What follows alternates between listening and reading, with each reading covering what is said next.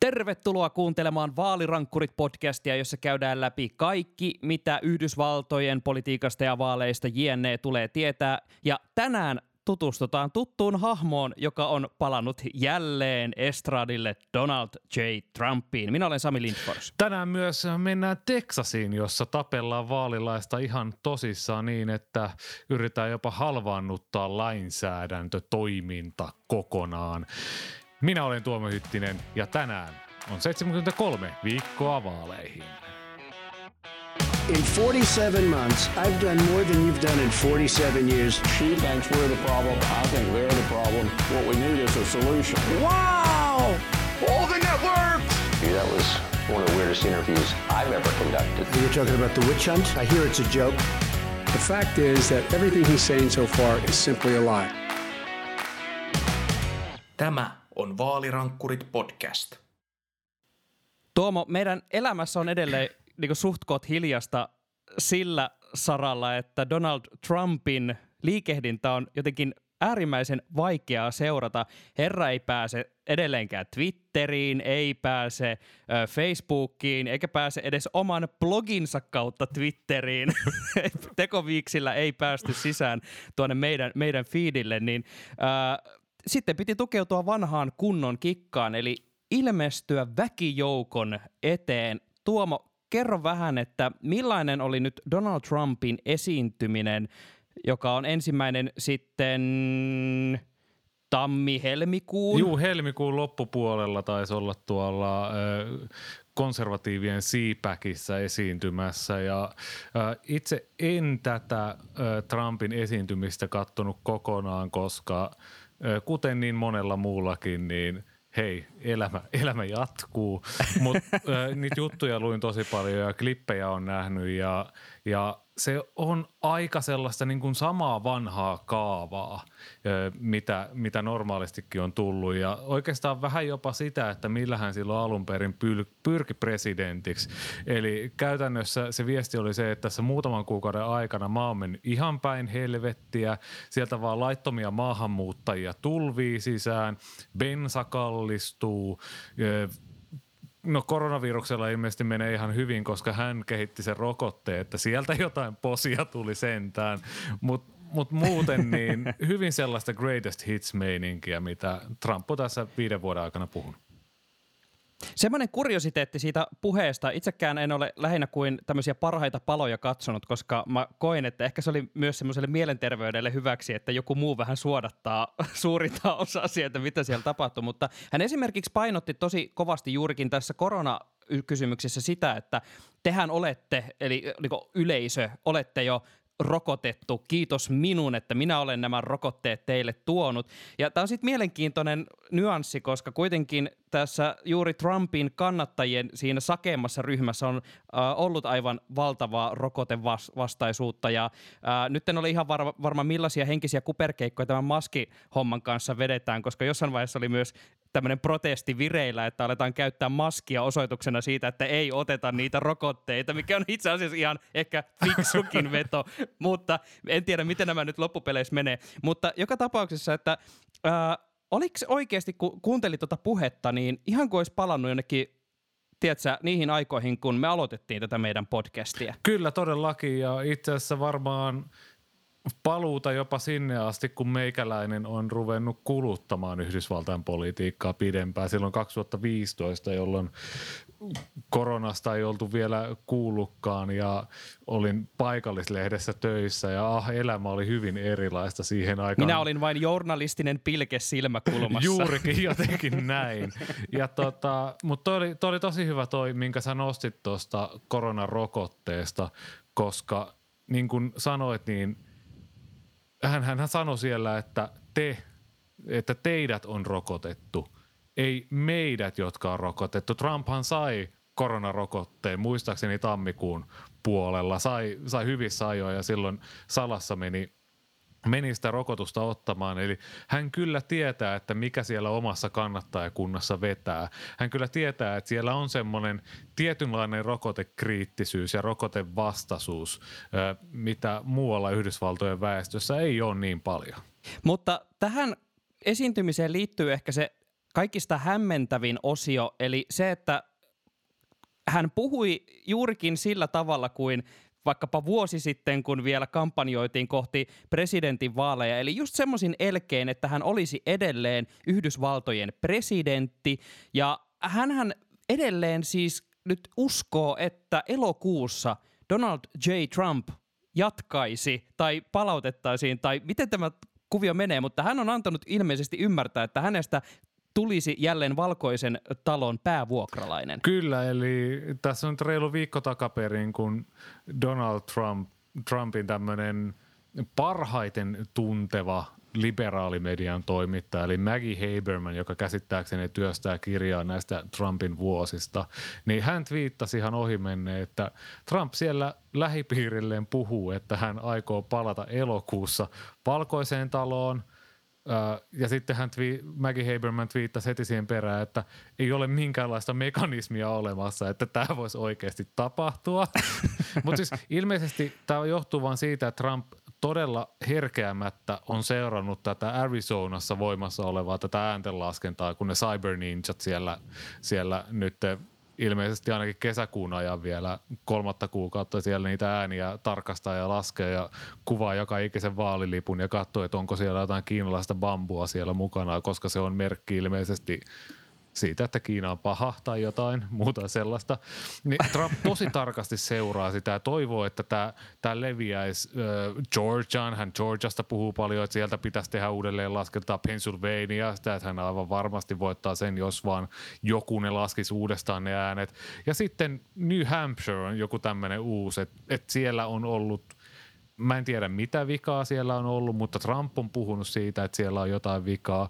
Ja kun viime viikolla kirjoitin Iltalehteen näkökulman tästä Trumpin sekoilusta, niin itse asiassa mullehan niin kuin suomalaiset henkilöt, kolme erillistä henkilöä laittoi sähköpostin ja kirjoitti niissä jokaisessa, että hei itse asiassa New Hampshireissa on tapahtunut jotain tosi pahaa vaalivilppiä ja oikeasti Joe Biden ei voittanut sitä, vaan Donald Trump, mikä, mikä niin kuin kertoo siitä, että miten se viesti valuu sieltä ylhäältä alaspäin jossain määrin heti kun Trump pääsee ääneen.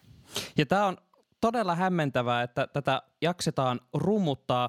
Ja mä muistan, äh, sä kirjoitit tämän äh, Iltalehden äh, mainion kommenttisi sen keskustelun jälkeen. Mä olin laittanut tämän Maggie Habermanin tweetin ja tota, keskusteltiin tästä hetken. Ja mä vedin tämmöisiä suuria linjoja, että mistä tässä oikeastaan voisi tapahtua äh, perustuen äh, eri toimittajien twiitteihin, kun Maggie Haberman siis todella twiittasi tämän ihan silleen ohi mennen, että tämä on ikään kuin tämmöinen vähän niin kuin normaali juttu, kun taas kaikki muut, jotka eivät ehkä ole niin perillä näissä Trumpin syvimmissä aatoksissa, tajus, että ei hitto, että hei, tämä on niin kuin järkyttävä uutinen, mitä täällä tapahtuu. Ää, aiemminhan saimme kuulla siis, että tämä käynnissä oleva ää, suuri rikostutkinta, joka ää, koskee tätä Trumpin organisaatiota ää, ää, New Yorkin osavaltiossa, että siellä Manhattanin piirisyyttäjä alkaa huohottaa yhä isommin niskaan. Ja käsittääkseni myös tämä tutkinta vakavoitui niin sanotusti äh, civil äh, rikostutkinnasta tämmöiseen criminal investigation muotoon, joka en ole siis millään tavalla lain asiantuntija, mutta ymmärtääkseni jotakunkin voi käsittää niin, että aluksi tutkittiin ikään kuin tämmöisenä riita-asian kaltaisena juttuna, että vähän ikään kuin on työntekijöitä, jotka syyttää yhtiötä jos, vaikka maksamattomista palkoista ja muuta, ja nyt ikään kuin tutkitaan tämmöistä laajempaa ja systemaattisempaa liittovaltion lakien rikkomista, mikä taas ikään kuin antaa taas syyttäjille lisää tutkin, tutkintamahdollisuuksia. Eli kun Trump näkee, että Arizonassa – äh, on mahdollisuus äh, ikään kuin nostaa, että hei, minähän voin palata presidentiksi ja sitä kautta lähettää niitä kuuluisia sähköposteja, että lahjoittakaapas lisää rahaa, niin tavallaan pystytään myös turvaamaan hitusen tätä selustaa. Mitä mieltä olet mun foliohatusta, Tuomo Hyttinen? No tämä on aivan varmasti yksi peli, joka, jota siellä pelataan, mutta taas se, että kuvitellaan, että Trump pelaisi tällaista 3, 4, 5, 28 ulotteista shakkia, niin kyllä me ollaan jo opittu, että se on enemmänkin sellaista reagointia vaan aiheesta aiheeseen. Ja kun tuossa aiemmin puhuttiin Georgiasta, niin kyllä mä myös odotan sitä, että tuleeko sieltä tammikuun haamu kummittelemaan Trumpille, kun hän silloin yritti sieltä George Raffenspergerilta kalastella sitä 15 000 ääntä, jotta hän voittaisi sitten Georgian osavaltion. että tota, saa nähdä, tuleeko siitäkään tutkinnasta mitään, mutta ihan totta, että, että tutkinta vakavoitu, kun nyt käsittääkseni New Yorkin tämä oikeusministeri tai attorney general on myös sitten antanut siunauksensa tänne ja on mahdollista, että sieltä tulee jossain vaiheessa haasteita ihan Trump-organisaatio kohdin, että niin kuin kutsutaan tämmöinen grand jury kokoon ja sitten sieltä niin kuin esitellään todisteet, että meillä on tällaista, tällaista ja tällaista näyttöä, että saadaanko haastaa nämä tyypit todistamaan tai oikeuteen tai muuta, niin tämäkin on tämmöistä, mitä tässä on odoteltu, että saattaisi kesäkuun aikana tapahtua, mutta toisaalta tämä on ollut hyvin, hyvin pienen piirin sisällä tämä tutkinta ja sieltä ei vuotoja tapahtunut, niin et, et me ei oikeasti vaan tiedetä, mikä tämä timeline tässä on. Kyllä, eli tota, tässä jälleen otan ehkä hitusen tätä foliohattuani pois ja palautetaan shakki ihan tavalliseen 2D-lautaan. Tota, äh, tämä puhe siellä Pohjois-Carolinassa oli tosiaan hyvin tämmöinen presidentillinen siinä suhteessa, että hän käyttäytyi, miten itse presidenttinä käyttäytyi, mutta joka tapauksessa. Ää, tarkoittaako tämä sitä, että kun tässä edelleen siis on todella aikaista puhua yhtään mitään mistään vuodesta 2024, mutta että tässä niin Trump on kuitenkin nimenomaan ö, istuu sen harlikkansa selässä ja nimenomaan jo, tiedätkö, päästelee niitä kunnon pärinöitä siitä moottorista ja katsoo, että pojat kohta lähdetään baanalle. Kyllä, siis, siis mitä muita keinoja Trumpilla mukaan on? Trump on bännätty Twitterissä toistaiseksi. Facebookista ainakin vuoden 2022 loppuun asti, että et silloin 22 lopulla Facebook tarkastelee uudestaan, että voisiko häntä päästää ja sitä kautta saada... Ja välivaalien vaaliviranomaiset huokaisevat helpotuksesta. Nimenomaan ja sitten vähän katsoa sitä, että olisiko Facebookille saatavissa jotain tuloja sieltä, että miten tämä vaikuttaa liiketoimintaan tietysti. Niin miten muuten Trump pääsisi viestiä äänestäjille, kun se, että hän menee johonkin paikkaan X ja pitää tällaisen sekopäisen puheen ja hän on suunnittelemassa paluuta kampanjakentille kesäkuussa. Sitä kautta hän saa viestiä läpi, hän osoittaa totta kai republikaaniselle puolueelle, että hei, hän on yhä johdossa, hän on yhä relevantti ja niin kuin hänen avustajansa Jason Miller sanoi New York Timesille, että on kahdenlaisia republikaaneja. Ne, jotka tietää, että Trump hallitsee puoluetta ja he, jotka ei vaan halua hyväksyä sitä. Eli on in denial, niin kuin Amerikassa sanottaisiin. Me ollaan puhuttu Arizona kyberninjoista, me ollaan puhuttu Trumpin Georgia-kuumotuksista, mutta ne meni vielä vähän silleen läpsytellen, että hei, tässä tehdään sitä ja tätä ja tota.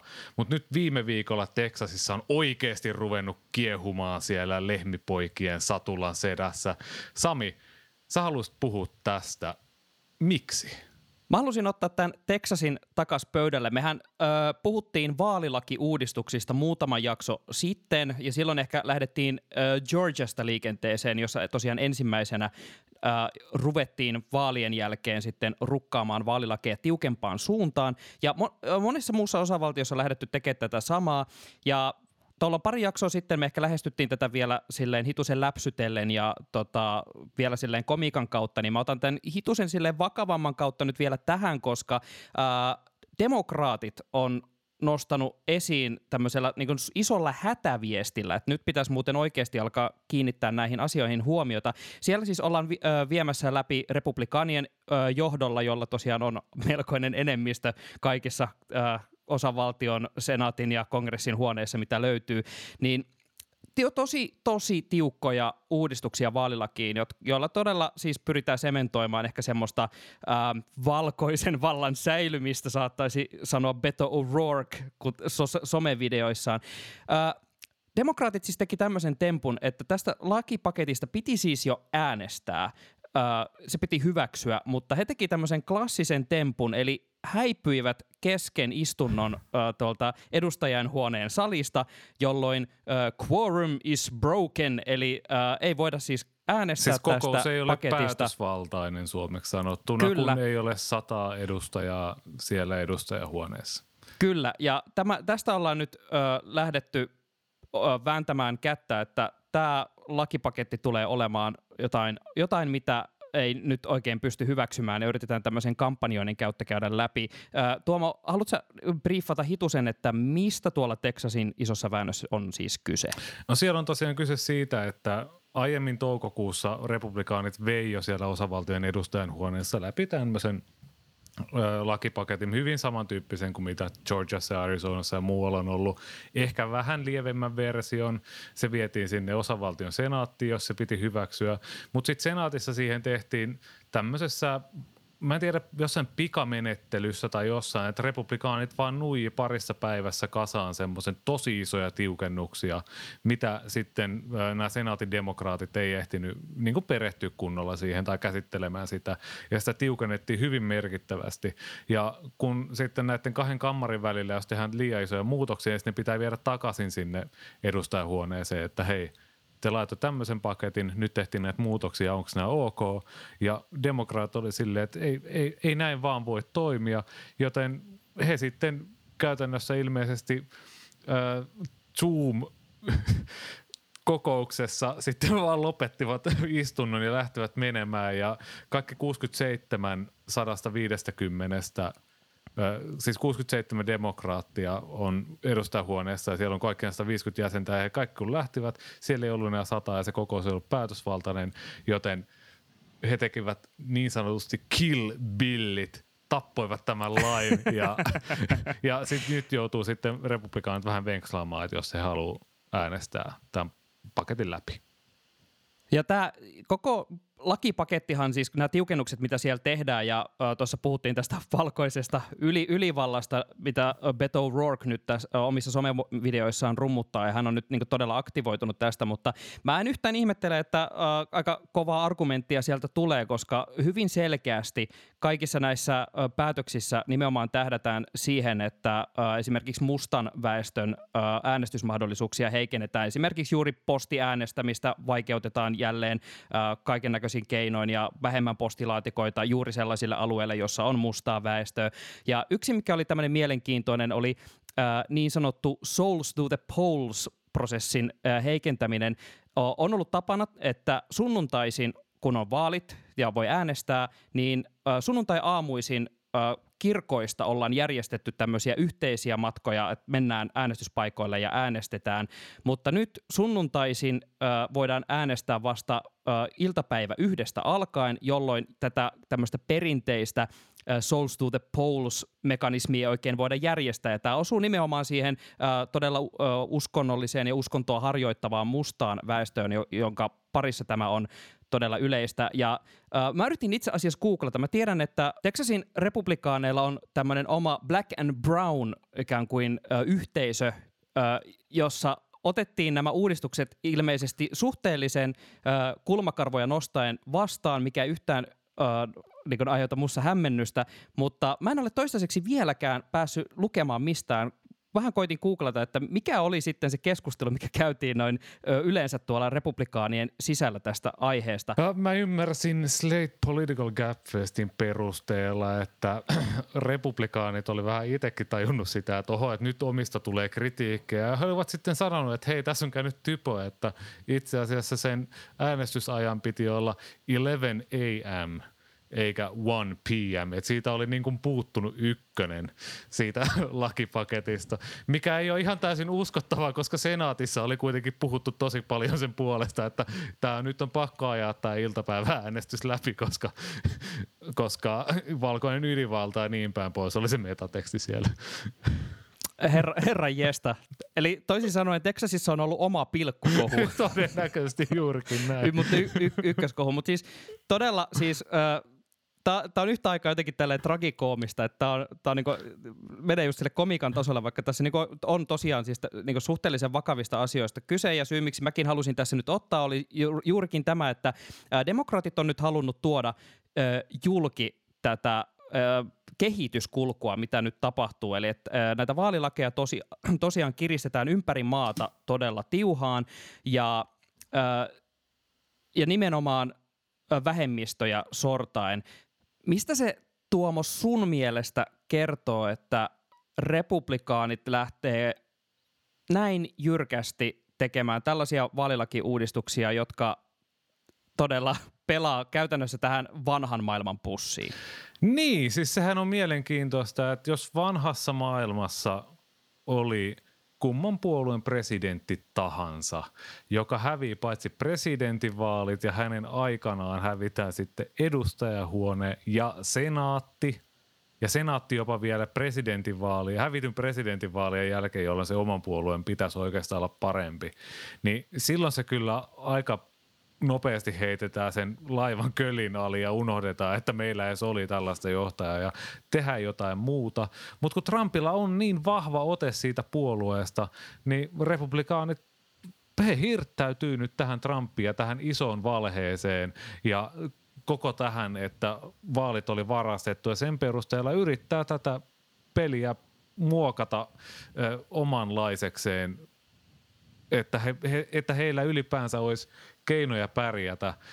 Koko ajan Yhdysvallat muuttuu liberaalimmaksi yhteiskunnaksi ja oikeastaan ainoa, ainoa keino, jos ei haluta sitä omaa politiikkaa muuttaa sille, että esimerkiksi vähemmistöjä voitaisiin niin kuin houkutella jollain politiikkatoimilla konservatiiveiksi, niin on se, että muutetaan niitä pelin sääntöjä.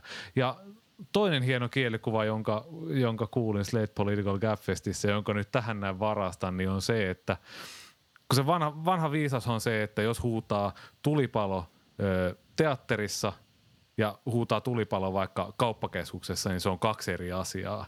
Et teatterissa se varmaan kuuluu siihen esitykseen ja kauppakeskuksessa saattaa olla oikeasti tulipalo. No nyt meillä on yksi tyyppi, joka huutaa sitä tulipaloa ja sen sijaan, että hänen puolueensa olisi silleen, että hei, ollaanko me teatterissa vai ollaanko me kauppakeskuksessa, ei oikeastaan kysy sitä kysymystä koko ajan, vaan haalii niitä hemmetin paloautoja sinne valmiiksi koko ajan, että, että saataisiin se tulipalo sammutettua. Ja siis ei, ei, ei, tämähän ole ihan järjetöntä. Ja se, mikä on todella mielenkiintoista, niin on se, että tämä saattaa olla tosi hyvä asia demokraateille. Tosi hyvä, et, et sieltä, et, koska tosi paljon on puhuttu myös siitä, että kun tehdään tämmöisiä niin kuin oikeuksien kuristustoimenpiteitä ja vähemmistöjä yritetään sortaa ja näin päin pois. Se aiheuttaa vastareaktion. Kaikki on kuullut, että hei enää silloin sunnuntaina ei päästä tuohon aikaan äänestää. Lähdetäänkö sitten myöhemmin porukalla, niin kun se sisuuntunut äänestäjäkunta viedään pois sieltä, tai siis viedään sinne äänestyspaikalle. Tämä saattaa myös, että tämä iskee republikaaneja tosi pahasti takaisin ja voi pojat, että mä ootan välivaaleja kyllä Sami. Palataan vielä tähän itse pakettiin, joka tosiaan nyt siis kaatui tällä stuntilla, että demokraatit päättivät edustajan huoneesta marssia ulos.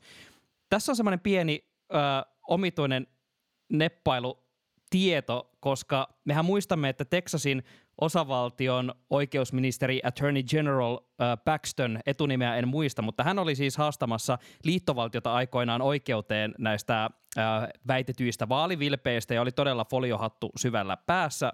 Aika mielenkiintoinen kaveri. Ja kuitenkin tässä yhteydessä, kun vaikka liittovaltion säännöt ei, äh, hyi, kamalia asioita, ei me semmoisia noudateta, mutta omia sääntöjä noudatetaan sen verran, että kun lakia ei pystytä käsittelemään pykälien mukaan määräajassa, niin se kaatuu totaalisesti ja nyt se pitää käsitellä uudestaan. Ja äh, ilmeisesti kuvernöörikin on sanonut, että saatanan tunarit. niin Tuomo, minkälainen nyt on ikään kuin tämä äh, mahdollisuus demokraateilla siihen, että äh, kun nyt on kerran vedetty tämmöinen stuntti, niin saako he ikään kuin tätä tilannetta ikään kuin pelastettua kokonaan? Mä en niin hyvin Texasin osavaltion lainsäädäntöä tunne, että pystyisin sanoa, että jos esimerkiksi kuvernööri Greg Abbott kutsuu koolle tämän erityisistunnon, johon kaikki niin pakotetaan paikalle, niin pystyykö demokraatit pakenemaan sitä? No 2000-luvun alussa, kun yritettiin viedä läpi semmoisia – muistaakseni jotain ympäristönsuojelulaki asioita yritettiin purkaa Teksasissa, niin silloin demokraatit pakeni Oklahomaan, jotta heitä... Siis, siis mitä? Oikeasti? Oikeasti, että Texas, Texasin viranomaisilla ei olisi toimivaltaa hakea heitä takaisin kokoukseen. Että kai tässä niin kaiken näköisiä sirkustemppuja pystytään oikeasti tehdä, mutta mun mielestä se enemmän se narratiivi on sellaista, että tämä on vaan sitä, että yritetään viivyttää sitä, yritetään pakottaa republikaaneja tekemään vähän jotain lievennyksiä. Mun käsittääkseni republikaanit on jotain pieniä, niin kuin tämä oli tämä 11 AM tapaus tässä näin, ö, oli, oli tota, paikalla. Ja vielä semmoinen, kun tässä nyt ollaan Knoppi-podcastissa knoppitietoja heittelemässä ja mainitsit tuon Paxtonin, joka oli tota, haastamassa liittovaltiota oikeuteen, niin äh, käsittääkseni Paxtonin edeltäjä oli nimenomaan kuvernööri Craig Abbott, joka äh, presidentti Barack Obaman aikana kertoi sitten jossain kampanjassa, että mitä hän tekee työpäivinään. Ja hän kuvaili sitä, että aamulla hän menee töihin, sitten hän alkaa haastaa liittovaltiota oikeuteen ja sitten hän lähtee kotiin. Et sitä, sitä hän teki siellä koko Obaman ajan. Et tota, siellä on äh, oikeusministerin toimistossa on pitkä perinne tälle, että lähetellään haasteita ympäri.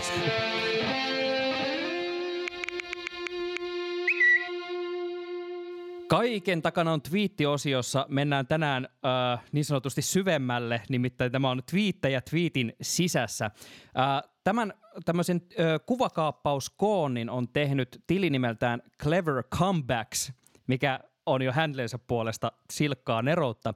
Mutta äh, screenshotit äh, eri twiiteistä, jotka, jotka tässä twiitissä siis esiintyy, on äh, tämmöiseltä uutissivustolta al.com, joka on jakanut juttunsa Twitteriin otsikolla Should we elect more millennials to Congress? Eli pitäisikö meidän valita enemmän milleniaaleja kongressiin? Ja tähän on vastannut äh, nimimerkki Crunchberry, että uh, given my understanding of linear time, I'm fascinated to hear what the alternative is. Eli se ymmärrys, mikä minulla on lineaarisesta ajasta, niin olen, uh, minua kiehtoo ajatus siitä, että mikä tämä vaihtoehto on. Tuomo, uh, keitä meidän pitäisi valita kongressiin sinun vaihtoehtoisella aikajanallasi? Sami, mehän seurataan kovana paitsi Yhdysvaltojen politiikkaa, niin myös Temptation Islandia. Ja tämän tweetin myötä mä tajusin, että se sukupolvi pääsee joskus eduskuntaan päättämään meidän asioista. Ei kun onko se meidän sukupolvi, Sami, mua alkoi pelottaa. Mua, mua pelottaa entistä enemmän, koska mä hahmotin juuri, että mitä jos meidän eduskuntamme on jonain päivänä täynnä äh, niitä Temptation Island osallistujia ja eduskunnan puhemiehenä on pakko silloin toimia Sami Kuronen. Kiitos, että kuuntelet vaalirankkureita. Erittäin mahtavaa, että pysytte mukana ja olette tulleet mukaan. Aivan mahtavaa, että löytyy edelleen ihmisiä, jotka jaksaa ihmetellä tätä maailman suurinta reality showta nimeltä Yhdysvaltojen politiikka. Meidät löytää Twitteristä handleilla at tuomohytti, at vaalirankkurit ja at Sami Lindfors. Siellä saa tulla tägäilemään ja esittämään kysymyksiä ja muutenkin valistamaan meitä, jos hoksaa jotain mielenkiintoisia pointteja, että mitäs tuolla rapakon takana oikein tapahtuu. Jos pakoilet vastuuta Oklahomassa tai leirinuotiolla tai ihan siellä oman sohvasi tai sänkysi alla, niin yritä tulla nyt Herra Jumala pois sieltä ja kerro meistä jollekin kaverille, koska hän saattaisi myös pitää meistä kunnon ahdistuneena siellä sohvan tai leirinuotion tai Oklahoman alla. No, joka tapauksessa menipä synkäksi. Vaalirankkurit palaa parin viikon päästä. Juhannusjakso on tulossa, mutta nyt moi moi.